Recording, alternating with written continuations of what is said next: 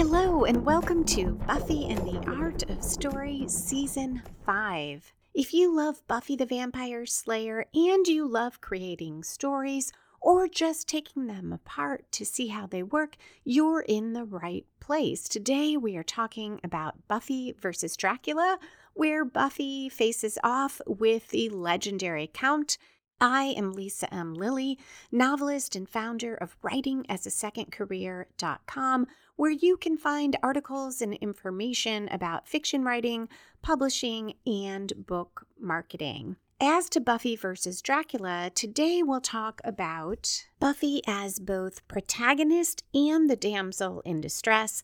Plenty of plot twists and turns, but the major ones are less clear than usual, affecting the pacing how Buffy vs. Dracula resets the series for a new season, and the game changer of all game changers at the end of the episode and what distinguishes a game changer from a cliffhanger. There are no spoilers except at the end when I'll talk about foreshadowing, but I'll give you plenty of warning. Okay, let's dive into the Hellmouth for the first time in 2022 and Happy New Year, everyone. I am recording this on January 1st and it is a great way to start the new year. Buffy vs. Dracula was directed by David Solomon and written by Marti Noxon, and the original air date was September 26, 2000. We start with an opening conflict that calls back to the title of the last episode of season four. So, our opening conflict sometimes relates to the main plot in a story, and sometimes it doesn't. It's just a more minor conflict to draw the reader or viewer in. Buffy is in bed with Riley. He's sound asleep, but she is restless. She cannot sleep. So, right away, that reference to the last episode of season four, though the word restless is never said in this episode. In the next shot, Buffy is breathing hard. She's chasing a vampire through the graveyard. And after some acrobatics, like we have not seen in some time, including a front flip, she stakes him. At one minute, one second, in, she returns and crawls back into bed with Riley, and now she can finally sleep. So, this short scene starts uh, what I first was thinking of as a subplot of Buffy's trouble sleeping, sitting still, almost being unable to function normally unless she's fighting a lot. But I think that really is the main plot here, even though the um, the way it's accomplished is through Dracula. But this is what Buffy is dealing with her conflict.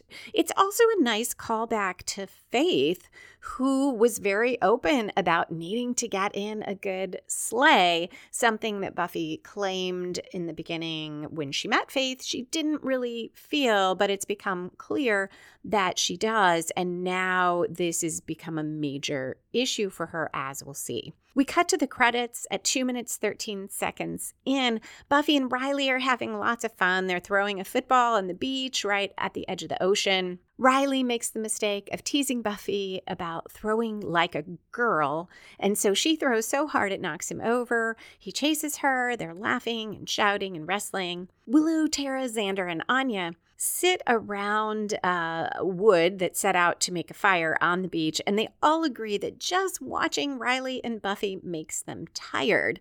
And one of them says something I also agree with relaxing should involve less exertion. Willow's pretty sure, though, that that's why they're the sidekicks. Buffy and Riley return. They're looking for burgers, but Xander can't get a fire to start. Willow says some Latin and the fire lights. Everyone's very impressed. She says it's a simple matter of balancing the elements. And then out of nowhere, rain pours down, the sky's cloud, thunder claps, and they all run for cover, with Willow yelling that she didn't do it. Now we cut to movers in coveralls. They're unloading a coffin shaped box in that thunderstorm. It slips and dirt falls out of the coffin. This is about four minutes in. As the movers complain about why would anyone move dirt, an arm shoots out, grabs one of them by the neck, and kills him, and someone breaks out of the box. This really sets off our main plot. The kill happens 4 minutes 26 seconds in. Why am I mentioning that? Uh, if you are a longtime listener, you know this is about 10% through the episode, and that's where usually in any story, novel, movie, TV episode, you'll see the story spark or inciting incident. And here it is Dracula's arrival. So, Dracula is the external conflict that uh, mirrors or helps Buffy resolve her internal conflict of feeling so restless and needing to hunt, as she'll say later. The scene cuts to Willow at Giles' apartment. She's helping him scan books into the computer. Some of them are very old and have no duplicates anywhere.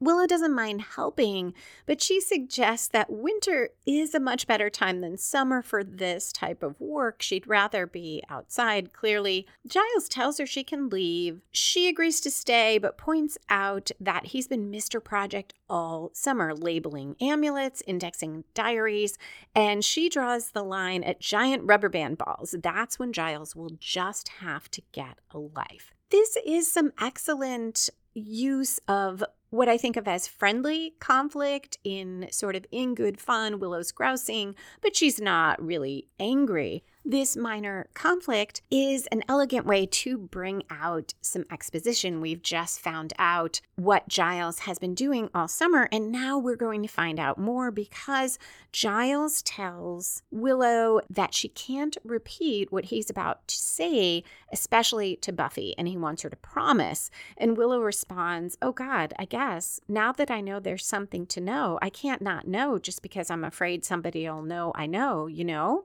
And Giles responds, Did that mean yes? He tells her he's going back to England and he wants all of them to have everything they need at their fingertips. Willow's appalled. She argues that Giles is Buffy's watcher, well, in a fired way. So, more nice exposition uh, for those who are new to the show, reminders for the rest of us. Giles tells Willow it's obvious Buffy doesn't need him, and that's a good thing. Willow argues, though, that the rest of them still need watching, and he appreciates the thought but tells her they'll be fine and he'll tell Buffy soon. This starts a subplot of Giles planning to leave. Next, we escalate Buffy's restlessness. At about seven minutes in, Joyce offers Buffy some dessert after dinner, but Buffy says she needs to go and patrol. Joyce comments she'll need to get used to the place being so quiet again with Buffy gone away to school. And Buffy suggests they make a regular dinner date. And then she apologizes for not staying now, but duty calls and it's a total drag. However, we cut to Buffy punching out a vampire and clearly enjoying it.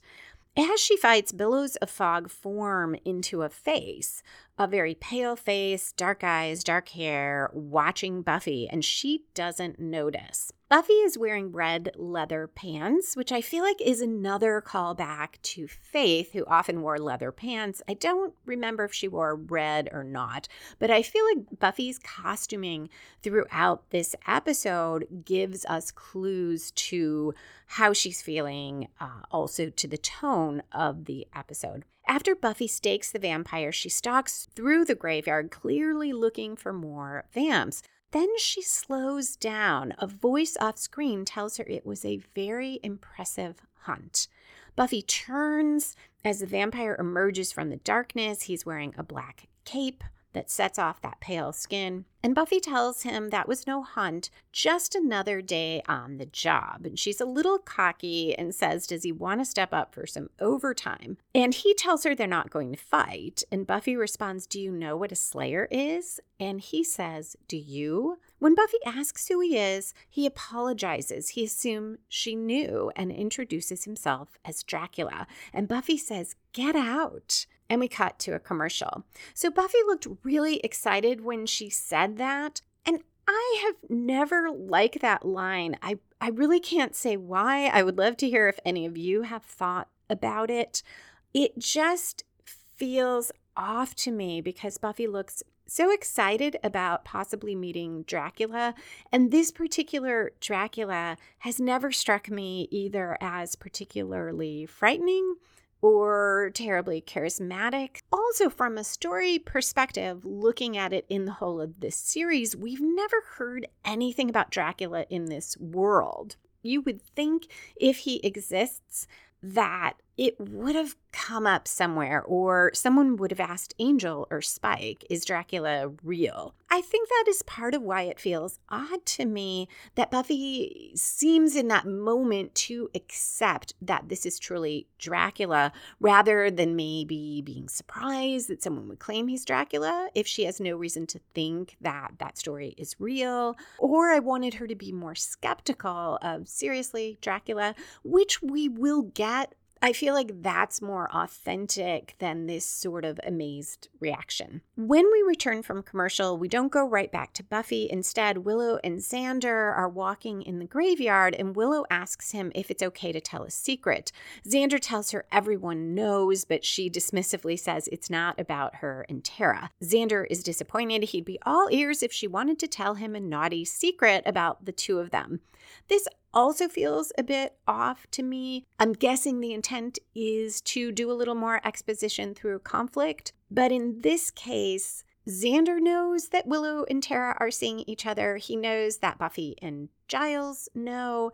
It was a whole arc last season, so it it just doesn't read as real to me that Xander is thinking Willow's going to tell him about Tara being her girlfriend. Now, maybe he means something else, some other sexy, naughty secret. I don't know. But that also made this feel a bit like filler to me, especially because Willow now goes on to Xander more about this secret, which she's not going to tell him. And then we cut back to Buffy. Buffy questions Dracula. Is he sure this is not just a fanboy thing? Because she's fought more than one pimply, overweight vampire who called himself Lestat. This is more what I expected from Buffy, and maybe they just really wanted that cut to the commercial right after the Dracula reveal. Buffy is impressed, however, when Dracula tells her he knows she's Buffy Summers and that she is known throughout the world. He came to Sunnydale to meet the quote, renowned killer, unquote. Buffy prefers the term slayer. Killer sounds so, and Dracula interrupts and says naked. And Buffy responds, like I paint clowns or something. I'm the good guy, remember? And Dracula tells her, perhaps, but your power is rooted in darkness. You must feel it. Buffy claims what she feels is bored. Another Faith callback here because remember, Faith in Buffy's body was really angry when Forrest called her a killer. Now we are nearing what I think of as the one quarter twist. It usually comes somewhere between 25% and one third through. It should come from outside the protagonist, spin the story in a new direction, and raise the stakes. Here, it's hard to identify one particular instance, but I do think the whole next scene does all of that. 10 minutes 35 seconds in, so a little bit before 25% through, Buffy tries to stake Dracula, but he keeps turning into smoke and fog and then rematerializing. This lends some credence to his claim that he is Dracula. Willow and Xander arrive, and Xander looks at Dracula and says, Nice, look who's got a bad case of dark prince envy. Dracula says, I have no interest in you. Leave us. Xander now makes fun of Dracula's accent, asking if he got it from the count on Sesame Street one, two, three victims, which I thought was so fun. But Buffy tells Xander she's pretty sure that's really Dracula, and Xander apologizes. Willow and Buffy look entranced. Dracula says this is not the time, and he sweeps his cape across himself, swoops toward them, and then turns into a bat that buzzes them. As a whole, I think the realization that this is really Dracula is what turns the story. It definitely comes from outside Buffy and raises the stakes, no pun intended. We cut to Xander telling the story at Giles' apartment. Xander's very excited about this. We're about 12 minutes in. Willow joins in. She and Xander kind of tag team the story. Buffy comments that Count Famous heard of her. Can you believe it? And Riley says, I couldn't believe it the first 20 times you told us, but it's starting to sink in now. And Buffy says, mm, Sorry, am I Repeato girl? I was just blown away. But Riley points out it's not that surprising. Buffy is the Slayer. But Buffy says it's the way Dracula said it, making it sound so. And Willow jumps in, Sexy? I bet he made it sound sexy. Buffy and Willow go on about Dracula's dark, penetrating eyes. Xander wonders if Dracula knows Frankenstein, and Tara's a little taken aback that Willow thought Dracula was sexy. Willow tries to backpedal, but Anya joins in on the admiration. She hung out with Dracula once or twice in her demon days, and it was pretty cool. And she says, you know, from a whole evil thing perspective. Giles is sorry he missed Dracula turning into a bat. Now Willow claims she was wishing he were there the whole time, thinking Giles would know what to do. Buffy, though, says she was just thinking bat. This is a nice weaving in of that subplot where Willow knows Giles' secret and is trying to convince him not to leave without directly addressing it. Giles tells him there are a lot of myths about Dracula, and the key to defeating him is likely separating fact from fiction. Buffy says they should take things slow, do their homework before confronting Dracula. But Riley's all for loading up stakes and crossbows. He worries Buffy wants to hold off because of Dracula's dark, penetrating eyes. She reassures him there was no penetration. They all agree on research, and Buffy says she plans to get a lot of sleep tonight. Her count encounter wiped her out. Riley, though, is wired, so she suggests maybe he should just lay down with her for a while, and he tells her nothing she's suggesting will lead to rest, and they agree to meet in the morning. At 15 minutes, 5 seconds in, Anya tells Xander she doubts Dracula will remember her. She was a silly young thing of 700 or so. From a roof above, a wolf watches them. Anya declines to go over to Xander's that night. It's White's Day, and the bleach smell makes her nauseous. This gives us a little more exposition through mild conflict because now we know Xander is still living in his parents' basement. These two moments between Riley and Buffy and Anya and Xander are an elegant way of isolating Buffy and Xander so Dracula can approach them separately. And it's very smoothly done. It's a good example of if you need to get your characters into a position where they would not normally be. Usually, we think Xander and Anya would be together. You need to have a plausible reason so you're not making the reader stop or the viewer stop and say, "Hey, wait a minute. Why is that? You you just did that so that the next scene could happen." Anya walks off to go home. Dracula appears before Xander.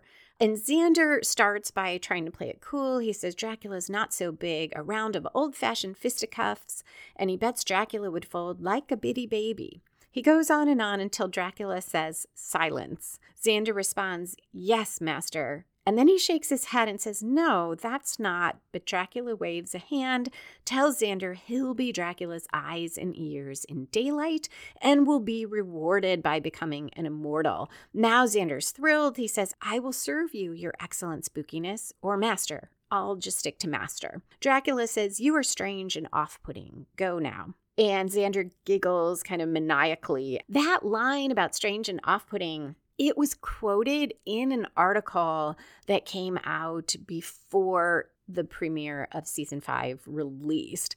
And I never liked it when I read it in the article. And when I watched the episode, I wasn't a big fan of it either. Maybe just part of me not loving this Dracula, because I can imagine the master from season one saying that line, and I think that I would have really enjoyed it.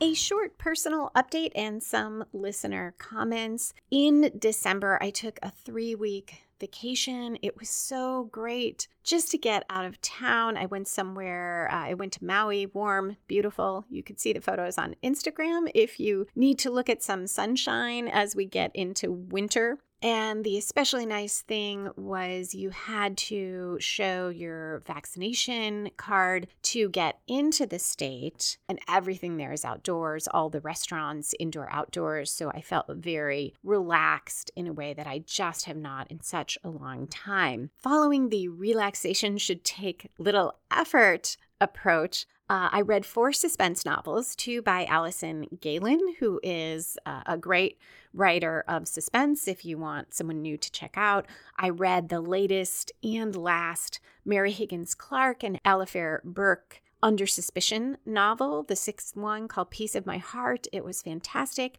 I also read a horror novel called Baby Teeth.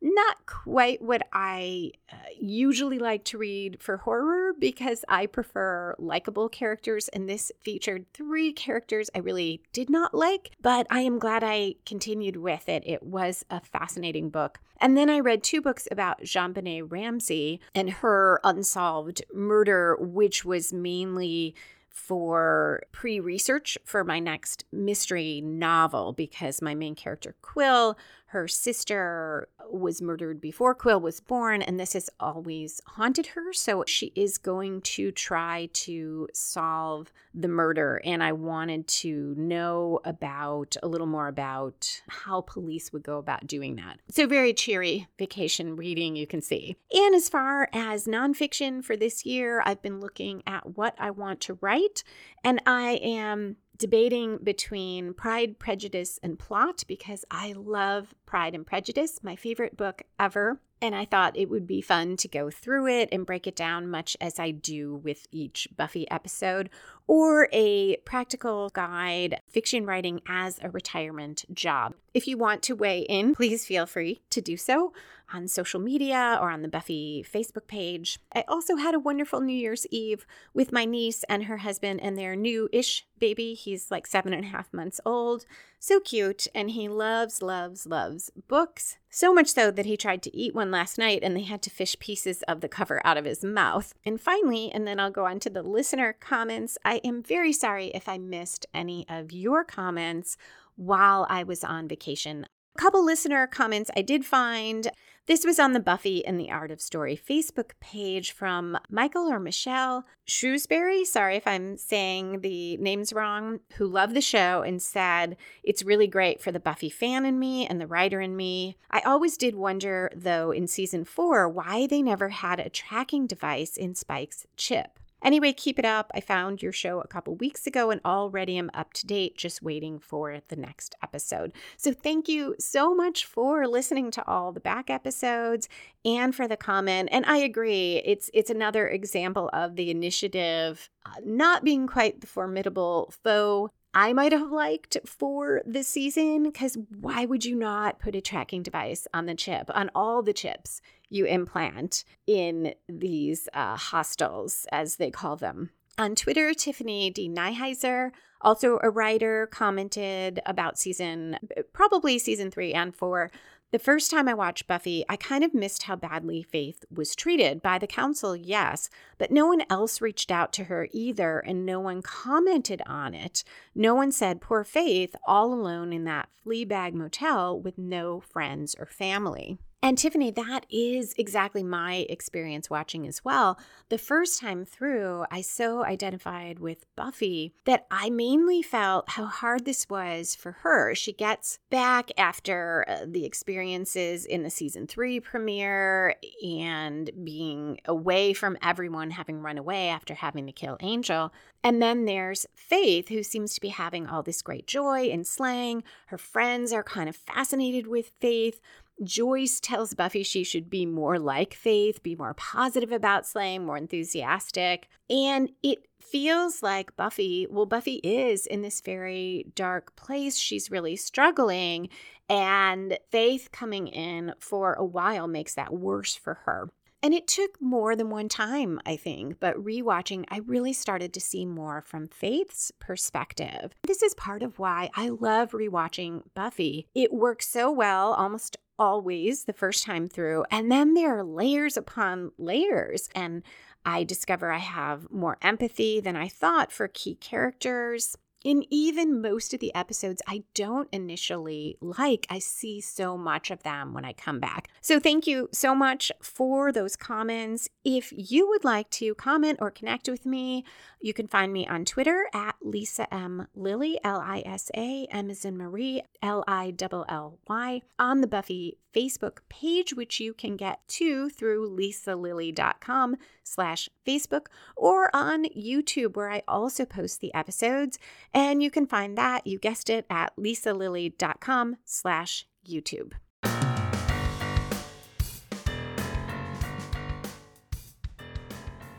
At 17 minutes 24 seconds in, another subplot, or maybe more accurately, a character conflict, is highlighted when Riley enters Spike's crypt. Spike is armed with a crossbow and he taunts Riley about the initiative. Riley tells him to put down the weapon unless he's bugging for one hell of a headache.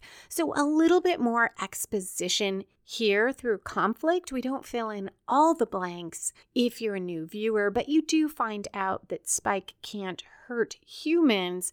At least you could in infer that from the dialogue because Spike now says he has a lot of demons after him these days. So that's why he is guarding his door. Riley offers Spike money for information and asks about Dracula. Spike scoffs, quote, Poncy Bugger owes me 11 pounds for one thing, close quote, and tells Riley they are old rivals, but then Dracula got famous and forgot all about his foes. Spike calls him a glory hound who has done terrible things for vampires as a whole because now everyone knows how to kill them. He also tells Riley that the things Dracula does, like turning into a bat or fog, are just tricks it's not that he has any special powers as a vampire. Spike assumes Dracula came to Sunnydale for some closure with Spike, but Riley tells him no, it's all about Buffy, and Riley aims to get to Dracula first. There's an interesting contrast here because while Spike initially assumes it's all about Spike, that's why Dracula's there. It doesn't seem to bother Spike that no, it's not about him, it's about Buffy. But Riley, the first second we saw him, was jealous and insecure and only can see this through how it affects him and what it says about him and Buffy. Spike tells Riley that Dracula won't nap in a crypt like everyone else. He has to have his luxury estate, his bug eaters, his special dirt. And a little of this made me think of Angel, not the special dirt and bug eaters, but remember in season one, we saw where he lived, or season two, he had all those art objects. His furniture was antique and very carefully curated. Spike's comments about Dracula being a glory hound and just doing tricks, that is one of my favorite parts of the episode. This idea that Dracula is no more evil and no more dangerous than other vampires, unlike Angelus, who clearly is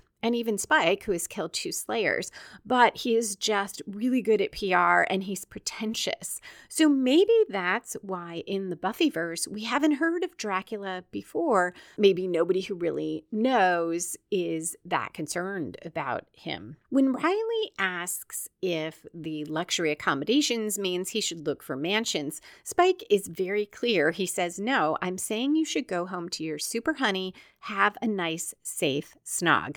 You're out of your depth on this one, boy. So he is playing on Riley's weakness, probably purposely, and Riley doesn't take it well. He tells Spike that unlike Buffy, Riley has no problem killing Spike despite that he's helpless. Spike says he'd like to see Riley try. The two face off. Riley is like a foot taller than Spike, stares down at him. Spike backs off and Riley leaves. Now we're in Buffy's bedroom and fog swirls into her room through a partially open window. A gust of wind wakes Buffy. She sits up and sees Dracula standing there. He tells her she's magnificent. We're about 21 minutes in, and Dracula denies that he says that to all the girls. Buffy is different. She's kindred. Buffy's wearing a lacy edged nightgown, very unlike Buffy's usual sleepwear. We've almost always seen her either in pajamas or a tank top and pajama pants or sweatpants. It gives it a very gothic feel. Buffy disputes that she's kindred, but she pulls her hair back when he tells her to.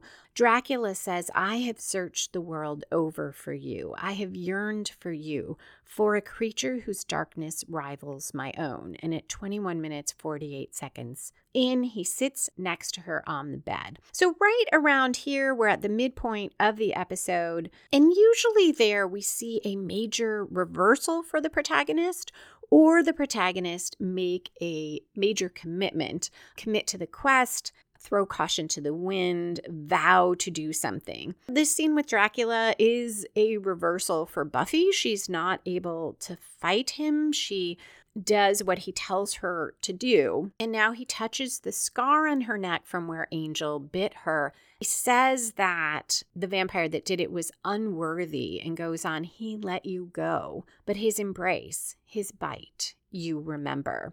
Buffy says, No. Dracula tells her not to fight. He can feel her hunger and he bites her neck at that same spot. In some ways, you could see it as a commitment that Buffy doesn't fight. You could see it as her choosing not to fight Dracula, but she is not exactly chock full of free will as she will be later in the episode. So I think it is much more of a reversal. We cut to a commercial. We return on a sunny morning in Buffy's bedroom. She looks at the bite mark in the mirror and then wraps a scarf around her neck to cover it. So, this scene made me really think about Buffy's dual role here. She is the damsel in distress, another element from Gothic horror, and that is emphasized by her costuming, that lace nightgown, and of course, that she does what Dracula tells her to, despite that she's the slayer but she is also the protagonist. She is definitely the main point of view character, which is one of three elements we look at to see who is the protagonist. We do get a number of other people's points of view. Riley's, we get Xander's, a bit of Willow's, but Buffy is the overall main point of view character. The other two questions is the character actively pursuing a goal? And does the character have the most at stake? And here, Buffy is actively pursuing a goal. At first, it's to ease her restlessness by hunting, and then it shifts to at least uh, ostensibly to stopping Dracula Although I think perhaps for much of it, it is to connecting with Dracula and then shifts at the end to learning more about her Slayer legacy. And Buffy clearly has the most at stake here because Dracula is targeting her. Yes, he enlists Xander to aid him, but Xander is a means to an end. He's not the point, and he doesn't threaten any of the other characters. After Buffy wraps that scarf around her neck, the scene cuts to Riley handing her a jelly donut that is oozing with red jelly. Buffy shrinks away from it, says no. Xander swoops in and grabs it, saying, Mine, mine. Willow announces they have Dracula factoids, and Xander scoffs and says, Like any of that's enough to fight the Dark Master. Riley gives him a look, and Xander finishes Bader. This is where I look to see who wrote this episode, and I was kind of surprised to find it was Marti Noxon because this joke, which is going to play out a bit further, and a lot of the humor here just doesn't feel as maybe as clever to me as most Buffy humor. It threw me a little that it was Marti Noxon. I feel like it's rare that a line in one of her scripts makes me pause. And there have been a few like that in this episode. Willow reels off a bunch of facts. Somewhat dreamily, she includes turn ons, which include, quote, long, slow bites that last for days, end quote. Riley shares that Dracula likes to live in the finer places. Buffy seems a bit out of it and distracted. Giles keeps directing questions back to Willow, who protests she only found out so much because Giles gave her super pointers. Willow explains that Dracula will kill just to feed, but he prefers a connection with his victims. Buffy claims she didn't feel any connection. Xander jiggles his knee nervously and taps his fingers, and he speaks too loud and he says, See, Buffy didn't feel it. I think you're drawing a lot of crazy conclusions about the unholy prince, Bader. Everyone looks at Xander oddly, but they ignore all of this. They don't question him, which doesn't feel realistic to me. Giles goes on that while Dracula goes through the motions of seduction, the result is always the same. He turns the victim into a vampire. Buffy looks shocked. Xander comments on how intimate that is. Dracula is gifting these ladies with his own blood, and blood is life. And again, they all stare at him, but don't seem to pick up that anything's wrong. When they look away, a spider crawls across the table behind the books. Xander kills it and eats it. Buffy fiddles with her scarf during all of this, and as soon as Giles stops talking, she heads for the door. She's going to find Dracula. Riley, telling her it's too dangerous, follows her out. She's wearing pink leather pants now. Buffy insists she's not under the thrall of the Dark Prince, but she refuses to take off her scarf when Riley asks. He pulls the scarf off, sees the bite mark as the others follow them out to the courtyard. Buffy sits, kind of hanging her head. Xander disputes Riley's argument that Dracula controlled Buffy's mind, tells Riley he's watching too many creature features. Something else I love, I used to watch creature features when I was a kid with my brothers. And then Xander eats another bug when no one's watching.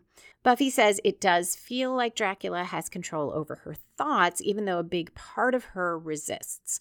So now we get to why and when I really start to dislike Riley because he stares at the ground all sulky while Buffy talks and then confirms that in his mind it's all about him because he says he shouldn't take it personally. With Angel, it's understandable that there would be transference. They're both broody immortals. Buffy stands looking pretty irritated and says, I am not transferry. But then her expression softens and she says, I swear to you, I'm your girl and I'm going to stay that way. So maybe it's the writers that are making it all about Riley because this line it implies it's not about the concern that Dracula could turn Buffy, a slayer, into a vampire, which is one of Buffy's greatest fears. We saw that back in Nightmares. And also, big threat to the world, a combined slayer vampire. That seems really dangerous. But instead, we're talking about, oh, I'm still your girl. And Riley says, okay, but Buffy's not going near Dracula, which which is a good point, and the others agree. And they agree Buffy can't go home because Dracula's already gotten in. Xander offers his place and says he'll watch over Buffy. This is also frustrating to me because we've got to buy that no one picks up on uh, Xander's weirdness, including Willow, who knows Xander so well, Riley, who is on high alert about Dracula and Buffy, and Giles, who is still serving in the Watcher role. And yet, Xander is so exaggerated in this. And I understand melodrama is one of the elements of Gothic horror. So I think we see that in Xander's reactions and comments and behavior being so exaggerated. But the trouble is, it really breaks the world here that nobody picks up on it. Giles says he and Riley will look for Dracula, and Willow and Tara can do a protection spell at Buffy's house. Willow wonders how Dracula got in anyway, and we cut to Joyce saying he seems so nice and normal, a little pale. Joyce tells Willow and Tara she doesn't normally invite strange men over for coffee, but when they're older, they'll understand. It's hard to date, and sometimes you feel like giving up on men altogether. Willow and Tara exchange glances and smiles. And from that, I take it that Joyce does not know about Willow and Tara's relationship. We cut to the sun setting. Giles and Riley are making the rounds and getting nowhere, but they have a couple more spots to, to check. Then there's a quick cut to Xander's basement. Anya complains about having to stay there slayer sitting while the others get to look for Dracula. Xander takes her by surprise and locks her in the closet, then tells Buffy he's supposed to deliver Buffy to the master. He has a whole deal about being immortal, and Buffy is cool with that.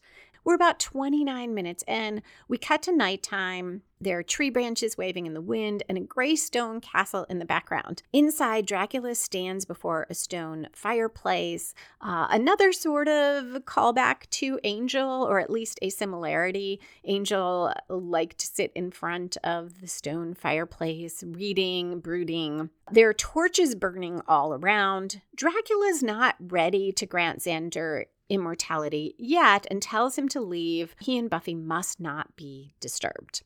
After Xander's gone, Buffy picks up a stake to prove she's not under Dracula's thrall, but she puts it down immediately when he tells her to. She then tries to cover and say she wanted to do that as she backs away from him. At 30 minutes 45 seconds in, Buffy says, Maybe I should rethink that thrall thing. She whimpers, looks toward the door, and we cut to commercial. When we come back, Riley and Giles spot a castle which they never noticed before in Sunnydale and enter. They split up, naturally. So, again, sort of a horror trope that we don't usually see in Buffy. Usually, Buffy and her friends are smarter than your typical horror movie characters. It's not that problematic because them splitting up isn't going to cause them any harm, doesn't really drive the plot. Nonetheless, I do find it a bit frustrating that they split up in the scary castle. The scene cuts back to Buffy telling Dracula to stay away from her. We're about 31 minutes, 25 seconds in. Dracula advances, asks if she's afraid he'll bite her, and then tells her that's why she's there and to stop him if she wants to. Buffy claims she'll stake him any minute now. Dracula says, Do you know why you cannot resist? And Buffy responds, Because you're famous, which is a very funny line. And calls back to Spike's comments about Dracula being a glory hound. But Dracula tells her because you do not want to. He also tells her her friends won't find them, that he and Buffy are alone, and he whispers, always alone. And he tells her he has so much to teach her her history, her power, what her body is capable of. And Buffy says, I don't need to know. But Dracula responds, You long to, and you will have eternity to discover yourself. First, though, he'll give her a taste and he offers her his blood.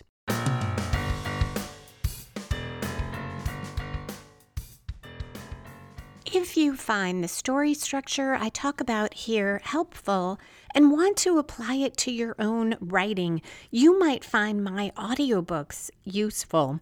Super simple story structure, a quick guide to plotting and writing your novel. Also, The One Year Novelist, a week by week guide to writing your novel in one year. You can get them wherever you buy audiobooks or you can ask your local librarian to order either one for you, or they may already have them available. Both Super Simple Story Structure and The One Year Novelist are also available in workbook and ebook formats. There are links in the show notes at writingasasecondcareer.com under Books on Writing or at lisalilly.com under Nonfiction.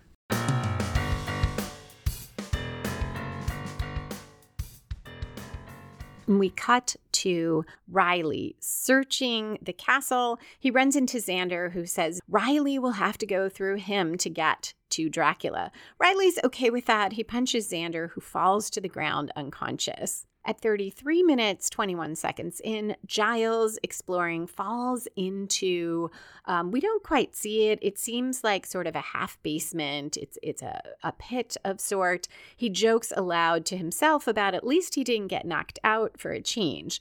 Three female vampires caress, bite, and kiss him. And he comments that they are the three sisters from the original Dracula story. Giles doesn't appear to hate any of this. We cut back to Dracula, who cuts his wrist and asks Buffy, hasn't she ever wanted to know what they, meaning vampires, fight for when her power is so near to theirs? And he assures Buffy she won't change into a vampire. He hasn't drunk enough from her yet. She must be near death, and he'll only do that when she pleads for it right around here, and perhaps a little before in the episode, I've been looking for the three quarter turn. That's the last major plot turn. Typically, about 75% through, sometimes earlier, two thirds through in a television episode. And it should grow out of the midpoint and be the last major turn in the story that spins the story in yet another new direction when I first watched this for for the podcast, I thought it was right around here. We're almost 35 minutes in and Dracula says, "You think you know what you are, what's to come. You haven't even begun." Those are the words that Tara said to Buffy in Restless. So another reference to Restless. And Buffy now drinks from Dracula. This is clearly Buffy's choice as she takes his arm after a long pause. She's looking at him, but so much of it comes from Sarah Michelle Gellar's expression, which is very different from the things she was doing when she couldn't help herself, when she was not, uh, when she was under Dracula's thrall. I think this whole scene of Dracula offering her this taste and her doing it turns the story. But the scene is split up by the other scenes with Riley and Giles and Giles and the vampires. And I'm not sure why that is done that way. Maybe for reasons of fitting it in with commercials, but it makes it hard to pick out what is that moment that really turns the story. I feel like it is Buffy's choice to drink Dracula's blood, but then things happen so very quickly after that. She drinks, he tells her to find her true nature. And we get flashes of what Buffy is seeing. Buffy racing through the graveyard, red blood cells uh, streaming through someone's bloodstream, uh, her beating heart throughout it. We see Buffy stabbing, staking, killing, flashes of the first Slayer from Restless. It ends, Buffy looks up and she says, Wow. She punches Dracula, he flies across the room, and Buffy says, That was gross. And then she goes on, You know, I really think the thrall has gone out of our relationship, but I want to thank you for opening up my eyes a little. Dracula says, What is this? And Buffy responds, My true nature. Want a taste?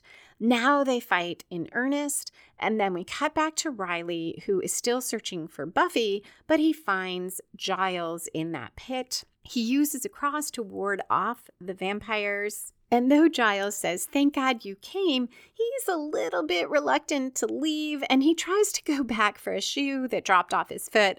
And Riley tells him, No, no, no, sir, no more chick pit for you. Now we are at the climax where the opposing forces have their final clash and resolve it. And this is where the pacing of the episode continues to feel off for me because we only just had that less major plot turn and now we are at the climax. And maybe the reason for this is there is a lot that happens at the end of this episode that that is part of the falling action which we'll get to and that game changer that I mentioned.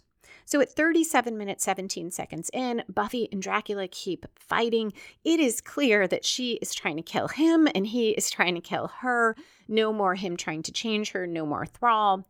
She grabs one of the torches, advances towards him, and says, A guy like you should think about going electric. Seriously. He turns into swirling fog, but Buffy this time she watches it dissipate and sees the faint trail that goes across the room. She grabs a stake, runs to right where he materializes, says, How do you like my darkness now? and stakes him. He drops to the ground. All the same, it, it feels a little anticlimactic that this is all she had to do to defeat him. And I, I guess the point is that it is what Spike said. It's not that Dracula is so much more powerful. He has these uh, spells and tricks to create these illusions, but it's not that he is that much more formidable a foe once you take those away. Also, going to the entire plot of the episode, it is Buffy. She wasn't resisting because she didn't want to, because she did long to know, as Dracula said. And then when she got a glimpse of that power, that darkness, uh, she was able to make a choice that that was not what she wanted to dive into with Dracula. She did not want to be with him in that darkness. And from a uh, storytelling perspective, from putting together the plot, part of the problem is once Buffy realizes that there really isn't much left to happen. She just fights Dracula until she defeats him.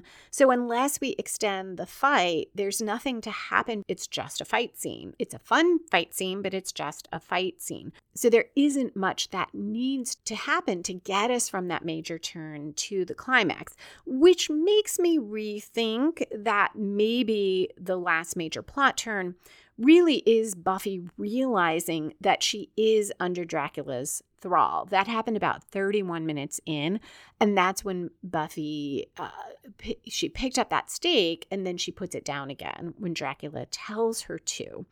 I think the reason that doesn't feel like a major plot turn to me is that we as the audience knew Buffy was under Dracula's thrall, but apparently she did not. Either way, we are now at the falling action. This is the part of a plot that comes after that climax resolves, and we tie up loose ends, resolve any subplots. And here, the show is also going to introduce the next episode in a way. So I do think that contributes to that sort of odd placement of plot turns and pacing issues. At 38 minutes 23 seconds in, Buffy has just dusted Dracula, Giles, and Riley burst into the room.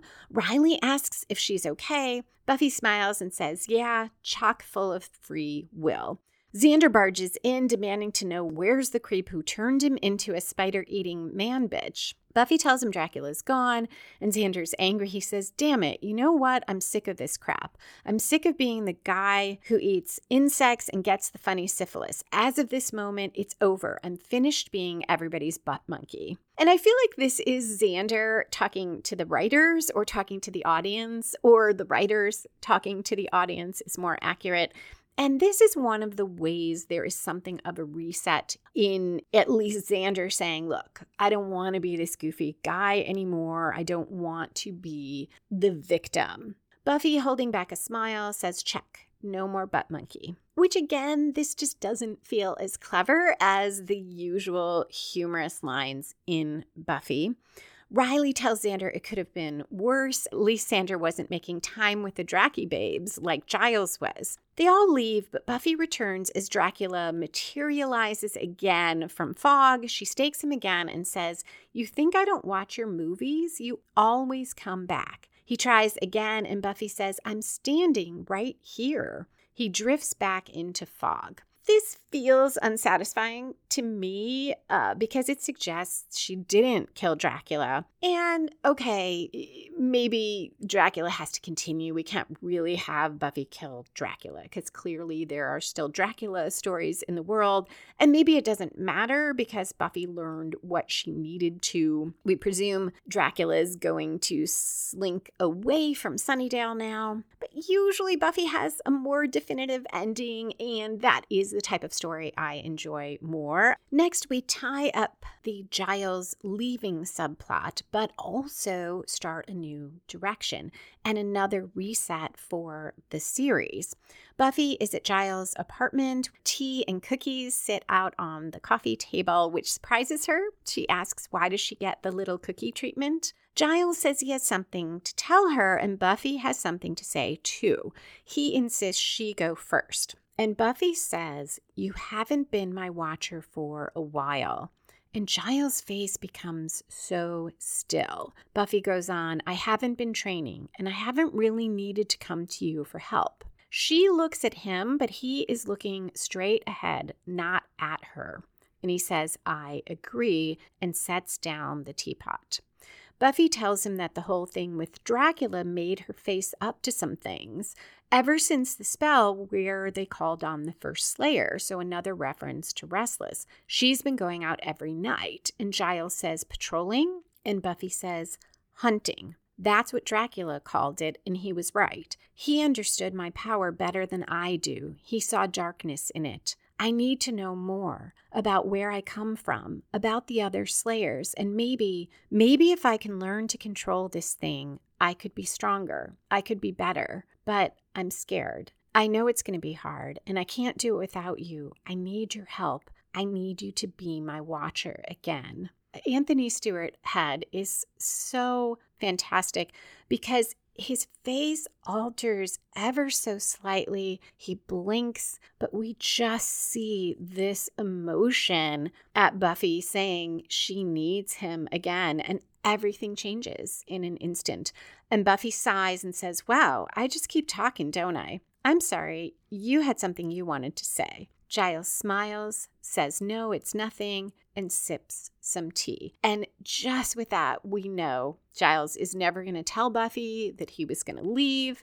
And now he's staying and he will be her watcher.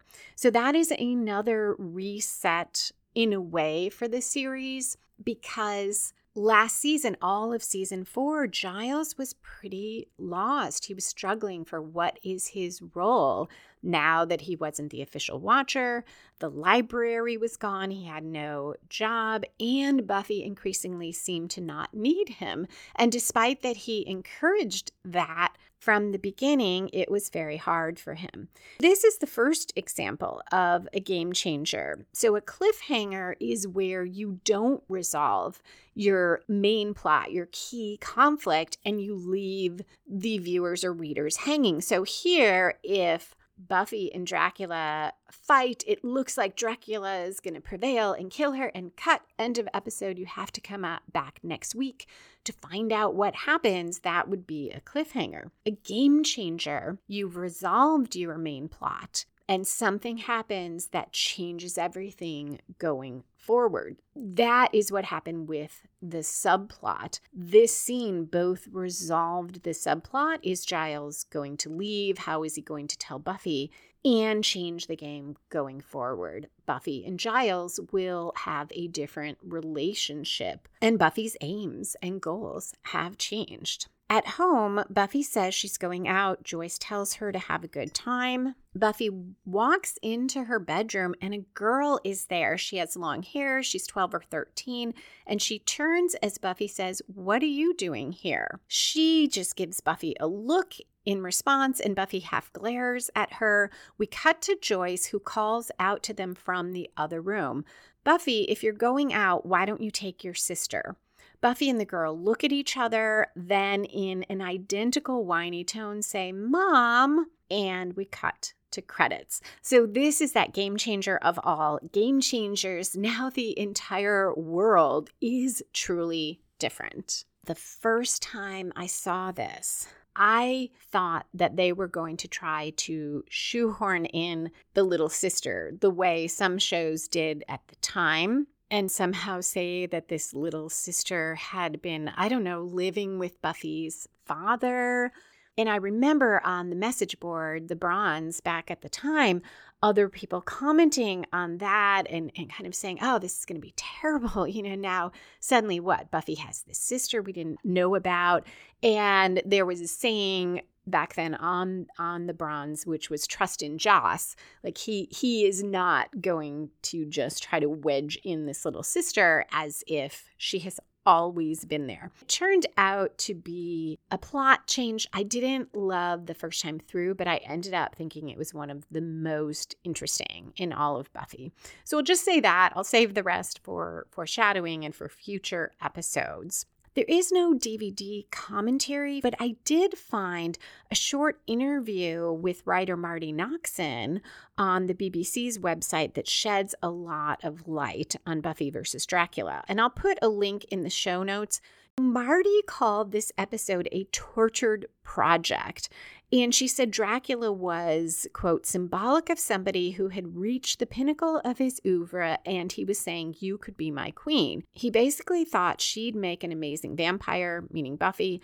And that to me was thematically resonating with all the questions of identity that Buffy goes through in season five. I love this point, it makes me like Buffy versus Dracula a little more, but I feel some of the things that Giles and Willow say undercut this. Giles and Willow talk about how Dracula always wants a connection, a seduction that the victim must want to be turned, but the result is always the same. The victim becomes a vampire.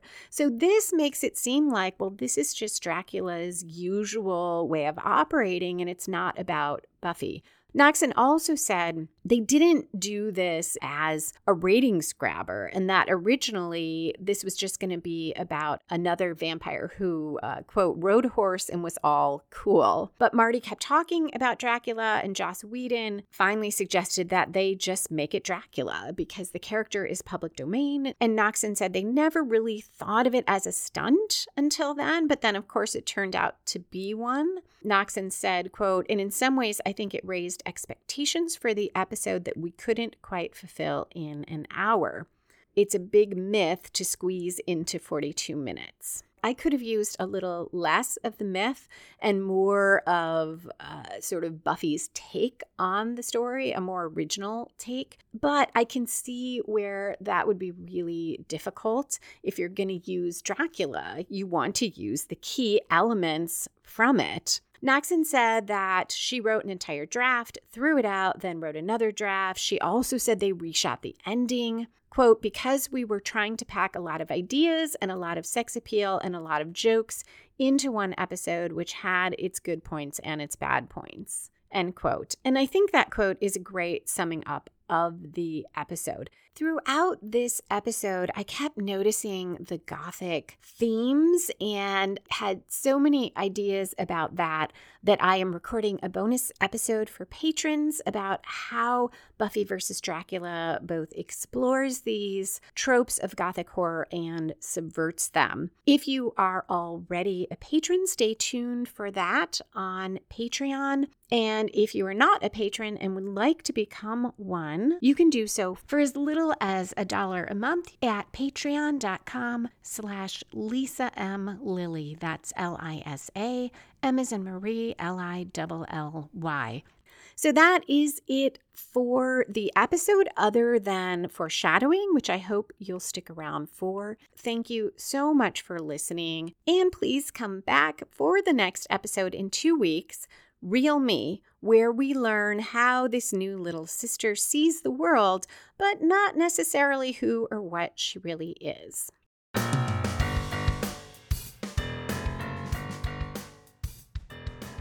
And we are back for spoilers and foreshadowing. The most obvious, of course, is that the whole season essentially is about Dawn. Most of that I will talk about in future episodes. Right now, what makes me curious with Buffy versus Dracula is when exactly were the monks doing the spell that created Dawn? Did it happen between the time uh, Joyce talked to Willow and Tara, because we don't see Dawn then, although I suppose she could have been somewhere else in the house. I do think it's clear Dawn did not exist when Joyce and Buffy had dinner because Joyce talked about how it would be so empty when Buffy went away to school again. Was she created between those two times while Buffy was encountering Dracula? And did the monks inserting Dawn into the universe have anything to do with Buffy's desire to be stronger, to learn more, to have Giles as her watcher again? Another foreshadowing is Spike and Riley in the crypt. Riley threatens Spike. He says he'll have no problem killing Spike which gives that moment in a future episode when Riley stakes Spike, and it turns out it, it's with a plastic stake, so it doesn't kill him, but it it really gives that a real fear factor. The first time through, I thought Riley killed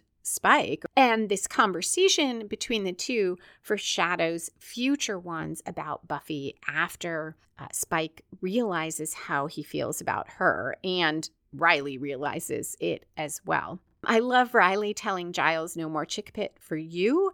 And yet, Riley will essentially do just this uh, when he goes to these women vampires and, and pays them to bite him. And I wonder, does this give him the idea also, in this episode, Riley connects Angel and Dracula. And in the future episode where he leaves, he will say the reason he pays these vampires to bite him is he wanted to know what Buffy felt when they bit her. Willow's comment that she's pretty sure that this is why they're the sidekicks calls back to season four when Willow was angry and says, You know, I'm not just your sidekick. It struck me as uh, interesting that Buffy, I don't believe Buffy ever refers to her friends as sidekicks, though, of course, it's understandable why Willow in particular feels that way, and it does foreshadow a major conflict of season six. I, I don't think it's the reason Willow becomes Dark Willow,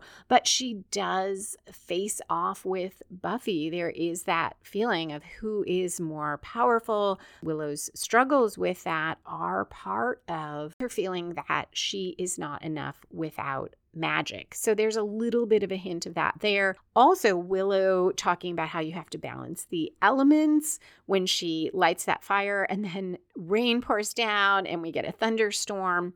Definite foreshadowing of the dangers of magic, even though we realize, well, the storm is because of Dracula.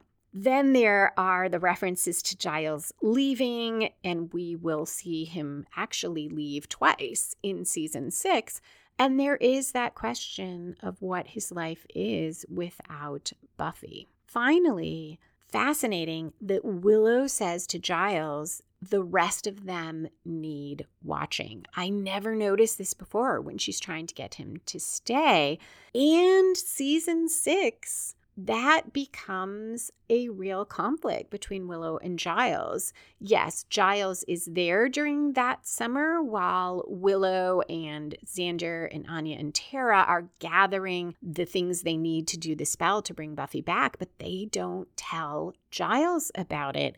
And then he leaves and they do this spell, and Giles is appalled when he comes back. Grateful to have Buffy back, but appalled at the risks that Willow took. And he says something to her about you're the one I trusted most of all. And this episode suggests that he he doesn't really even pause when Willow says the rest of us need watching too.